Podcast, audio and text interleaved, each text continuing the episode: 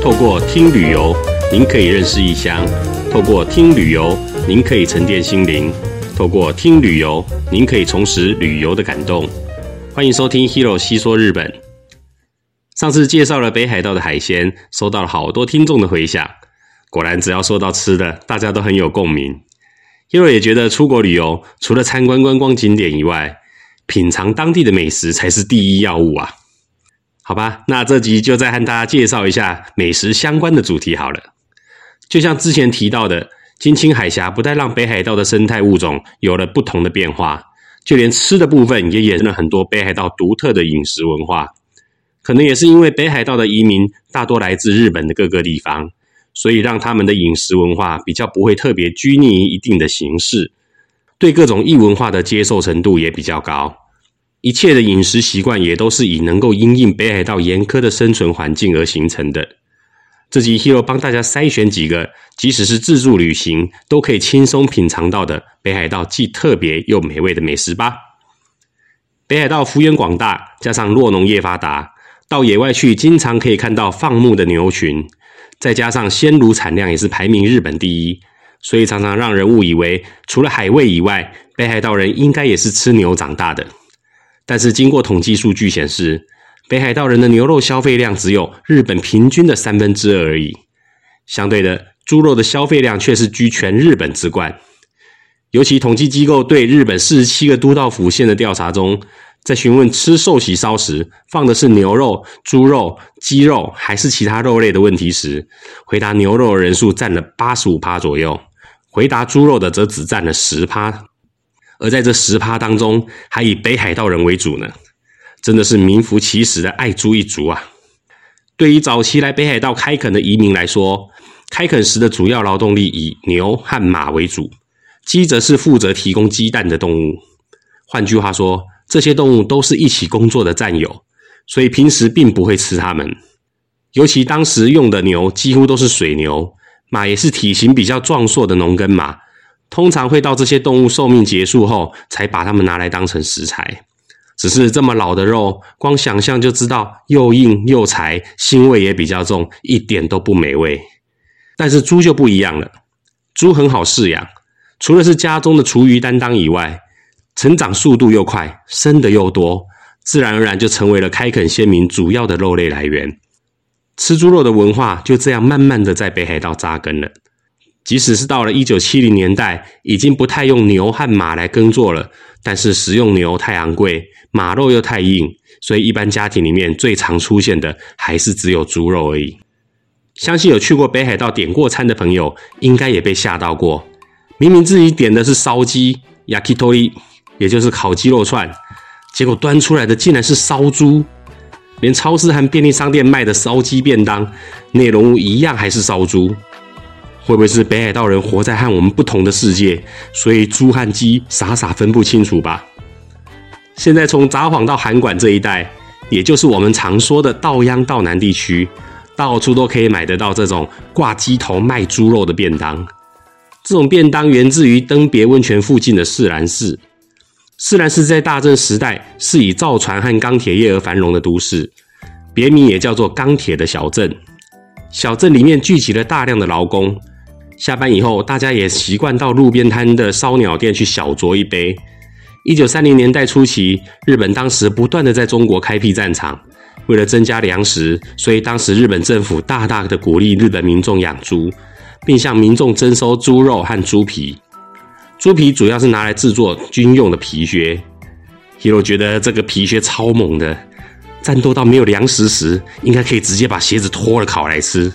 吃起来或许还带一股特别的味道呢。为了提供四兰市内广大的劳动人口的饮食需求，日本政府便开放猪的内脏给劳工们食用。这些内脏就被烧鸟店当成是菜单的一部分，售价因为比鸡肉便宜一些，所以广受劳工阶层们的喜爱。渐渐的，大家就不分猪内脏还是鸡肉，统一把这类的烧烤串都叫做烧鸟 （yakitori）。到了战后，日本经济复苏后，才开始出现猪肉的烧烤串，但维持了几十年的习惯也改不过来了。烧猪还是维持了烧鸟的名字，而且猪肉的取得价格也比鸡肉便宜，导致烧猪顶替了烧鸟的地位。这样怪异的称呼在各地区传开后，大家也都习惯把烧猪称作烧鸟了。目前，四兰市仍然是一个工业重镇，四兰市的烧鸟店的店铺数也位居全国前三名。加上烧鸟用的是猪肉，所以四兰烧鸟也被列为是日本七大烧鸟之一哦。四兰烧鸟的特色，除了用的是猪肉外，肉块中间夹的不是青葱，而是洋葱。只因为当时洋葱比青葱便宜很多，吃的时候当地人还习惯沾着黄芥末酱一起食用。这种特别的吃法，据说是因为烧鸟摊通常会兼卖关东煮，而关东煮的蘸酱就只有黄芥末酱，所以即便是沾满酱汁的烧猪，也还是会沾着黄芥末来吃。现在的烧鸟便当，除了烧烤酱口味以外，还多了盐味口味的。懂得买综合口味的才算是老饕。如果在北海道想要吃到正常的烧鸟，点菜时别忘了和店家说清楚，你要的是鸡肉做的烧鸟哦。接下来和大家介绍北海道人最自豪，也是最想推荐给大家的灵魂美食——成吉思汗锅。一听到成吉思汗，马上就想到了蒙古，想到了蒙古，又马上联想到了羊，想到蒙古妹的自己去面壁。没错，成吉思汗锅就是以前日本人都不太吃的烤羊肉料理。近几年来，因为羊肉富含可降低胆固醇的不饱和脂肪酸，吃多了也不容易发胖，因而造成了热门的话题。也间接帮成吉思汗锅做了一次很好的宣传。不过说真的，羊肉浓郁的腥味让 Hero 对羊相关的料理一直敬而远之。但是没想到人生中第一次让 Hero 觉得羊肉很美味的，竟然就是成吉思汗锅。还记得第一次带团在北海道吃成吉思汗锅时，抱着忐忑不安的心情尝了一口，当下的直觉是，这应该不是羊肉吧？怎么吃不出羊骚味呢？多试了几口，内心不断的怀疑吃的到底是牛肉还是羊肉？难道北海道人不但擅长挂鸡头卖猪肉，还擅长挂羊头卖牛肉吗？也就是因为这次的经验，从此以后让我深深的爱上了成吉思汗锅。现在的成吉思汗锅还分成了两个流派，一个是先制派，也就是先将羊肉泡在酱汁中让肉入味，烤熟后直接吃的流派；另一个后制派则是将生羊肉直接烤熟后。再沾酱汁吃的流派，这两个流派在北海道，按照不同的地区都有各自支持的民众，而且不止吃法有两种，就连专用的锅子也分成两种。后置派的专用锅和我们现在去吃的韩式烤肉锅很像，都是一样，中间有凸起的部分用来烤肉，旁边的凹槽则可将酱汁和肉汁集中在锅边，方便拿来炖煮蔬菜类的东西。后置派的烤盘虽然中间一样是凸起的，但烤盘有很多的孔洞设计，为的则是方便让多余的油脂流掉。日本人吃羊肉的文化起源要追溯到一九一八年，因为受到第一次世界大战的影响，导致羊毛的输入中断。为了能持续供给军队、警察等的制服，日本政府便实施了绵羊百万头计划，期望达到绵羊自给自足的目的。经过了几年的努力。北海道也成为了最大的绵羊饲养地。为了能尽早达成计划，除了取羊毛外，日本政府也鼓励大家多吃羊肉，让农家的收入增加，进而带动绵羊的饲养数量。只是对于一直不太吃羊肉的日本人来说，吃猪肉、牛肉也是几十年前的事，更别说是要吃腥味超重的羊肉了。当时的北海道种羊场厂长的山田喜平，为了推广吃羊肉的文化，和自己的太太在家里日夜研究，开发出了三十二种不同的羊肉料理。成吉思汗锅就是其中的一种。吃法是将羊肉切成三毫米的厚度，然后用酱油、酒、糖、辣椒、生姜、青葱和芝麻油调和而成的酱汁中浸泡三十分钟后，拿到烤炉上两面烤熟后食用。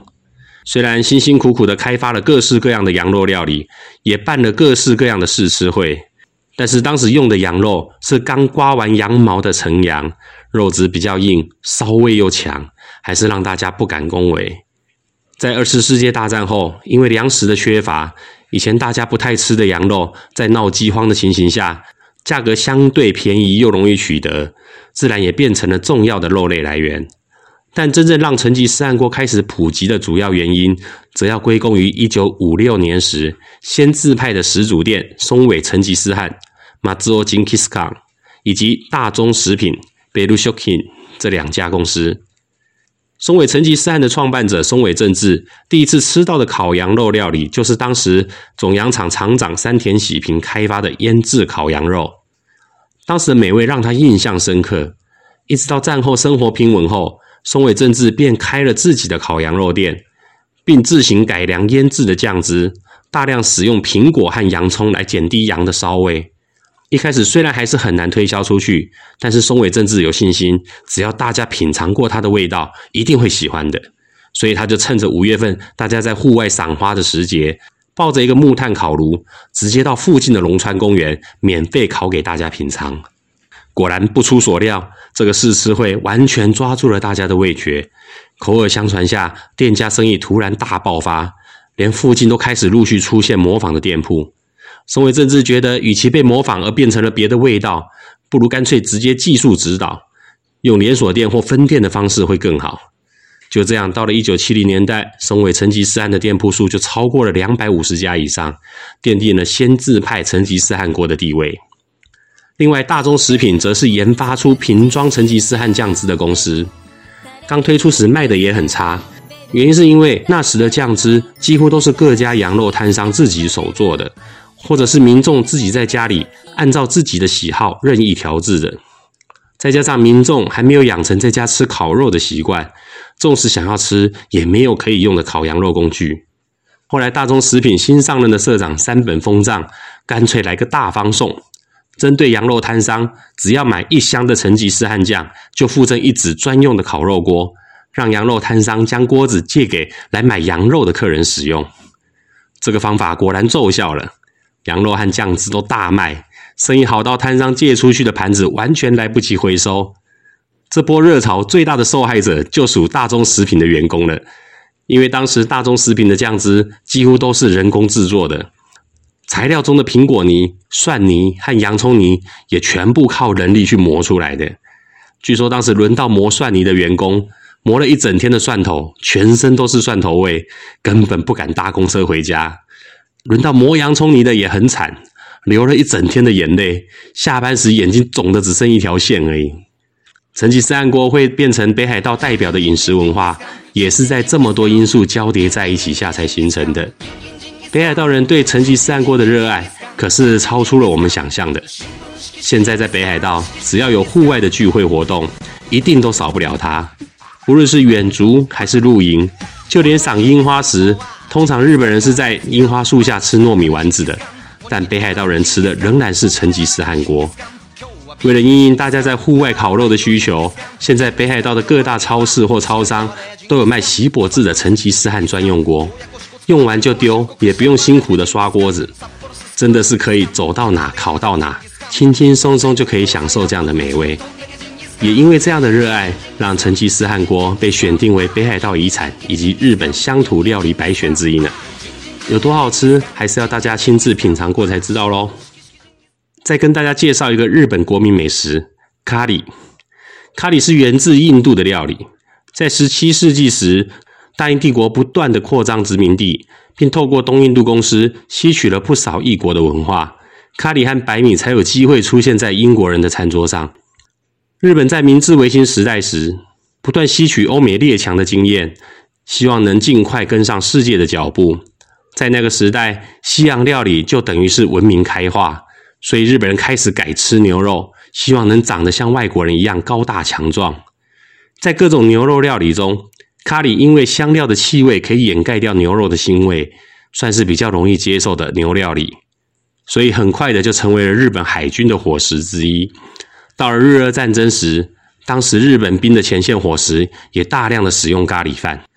最终，日俄战争的胜利也顺便打响了咖喱饭的名声。各个地方也陆续出现大排长龙的咖喱饭专卖店。一九三七年时，位在大阪梅田的阪急百货的自由轩咖喱屋，就曾经创下一天热卖一万三千份咖喱饭的傲人纪录。东京也陆续推出了调理包的即食咖喱。标榜着在家只要一个小味增汤锅就可以享受异国的美味。后来能够让咖喱饭走入一般家庭，成为庶民美食的关键因素，只要感谢大中食品工业股份有限公司。贝鲁修 king 科 o 卡布西盖下。这个大宗食品和刚刚提到的大宗食品是不同一家公司哦。这家大宗食品工业是位在大阪的一家食品代工厂。下次到日本时，大家可以到超市去看看，架上卖的咖喱块和调理包，大概有一半以上都是他们家做的哦。大众食品工业在一九五零年创业时，开发了全日本最早的浓缩咖喱块。也因为这个咖喱块的问世，大家在家里就可以按照自己喜欢的比例，放入喜欢的食材，做出一个专属我家的咖喱。没多久，各家厂商开始瓜分这块大饼，相继推出新口、干口、儿童咖喱等。后来，日本人还把一月二十二号定为咖喱几时统一日，也就是说，在这一天，全日本学校单位的营养午餐提供的都是咖喱饭，想不吃都不行。日本人对咖喱饭的热爱还不止如此，咖喱面包、咖喱炒面，甚至连咖喱主题公园都有。咖喱饭也慢慢成为了日本人成长记忆中妈妈的味道。顺带一提，Hiro 当年到日本留学时，自己煮的第一道料理就是咖喱，因为真的很简单，在超市买一些鸡肉、洋葱、红萝卜和马铃薯，回家后分别切成块状，按照说明书加适量的水煮开后，再放入咖喱块搅拌后就完成了。对于刚学做料理的人来说，真的是建立信心最好的一道料理了。如果连咖喱都能煮坏掉的人，Hero 还是建议你以后不要进厨房的比较好。只是当下完全没有意识到，那一盒咖喱块是对应一家人的分量，煮了那一大锅的咖喱，一个人根本吃不完，不吃又怕放到坏掉。结果接下来的一个礼拜，餐餐都是咖喱。吃完这一锅以后，害我大半年都不敢再吃咖喱了。只是这个成为日本国民美食的咖喱，一到了北海道，果然也走中了。原本浓浓稠稠的咖喱，到了北海道竟然变成汤汤水水的。第一次看到时，还以为是店家偷工减料，为了节省成本加水稀释过的呢。哎，怎么这集把北海道人讲得像诈骗集团一样？不过尝过这个汤状咖喱以后，真是惊为天人啊！它的美味在 Hero 心中已经完全碾压一般的咖喱了。汤状咖喱是比较近代才发展出来的饮食文化。最早推出这个料理的是一家位在札幌市中央区、名叫药膳咖喱本铺阿江达的吃茶店。创业者来自以药材买卖闻名的富山县。一九七一年，当时他们提供的是不含面粉、也吃不到料的印度风药膳咖喱汤，就如同他们的店名一样。老板按照祖传的秘方，用十五种的中药材外，还加了三十种的香料来炖煮，强调的是滋养强壮、帮助消化。健胃整肠等等的功效，当时一天只限定二十份，而且还会依照客人的身体状况来调整配方。几年后，熟客们觉得拿来炖煮的蔬菜和鸡肉丢掉太可惜了，在客人的要求下，才加入了这些食材，变成有料的药膳咖喱汤。名声传开后，周围也陆陆续续出现了类似的药膳咖喱店，有印度风、东南亚风等不同特色的店，料理也没有一个统一的名字。后来到了九零年代，一家叫做“魔法香料”的店，为了不要让大家误会是加水稀释的咖喱，所以才将这样的料理正式定名为汤咖喱 （Soup 咖喱。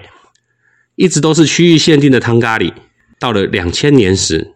在媒体以“继拉面之后的札幌新名产”为题，大肆的报道下，爆发了汤咖喱的热潮。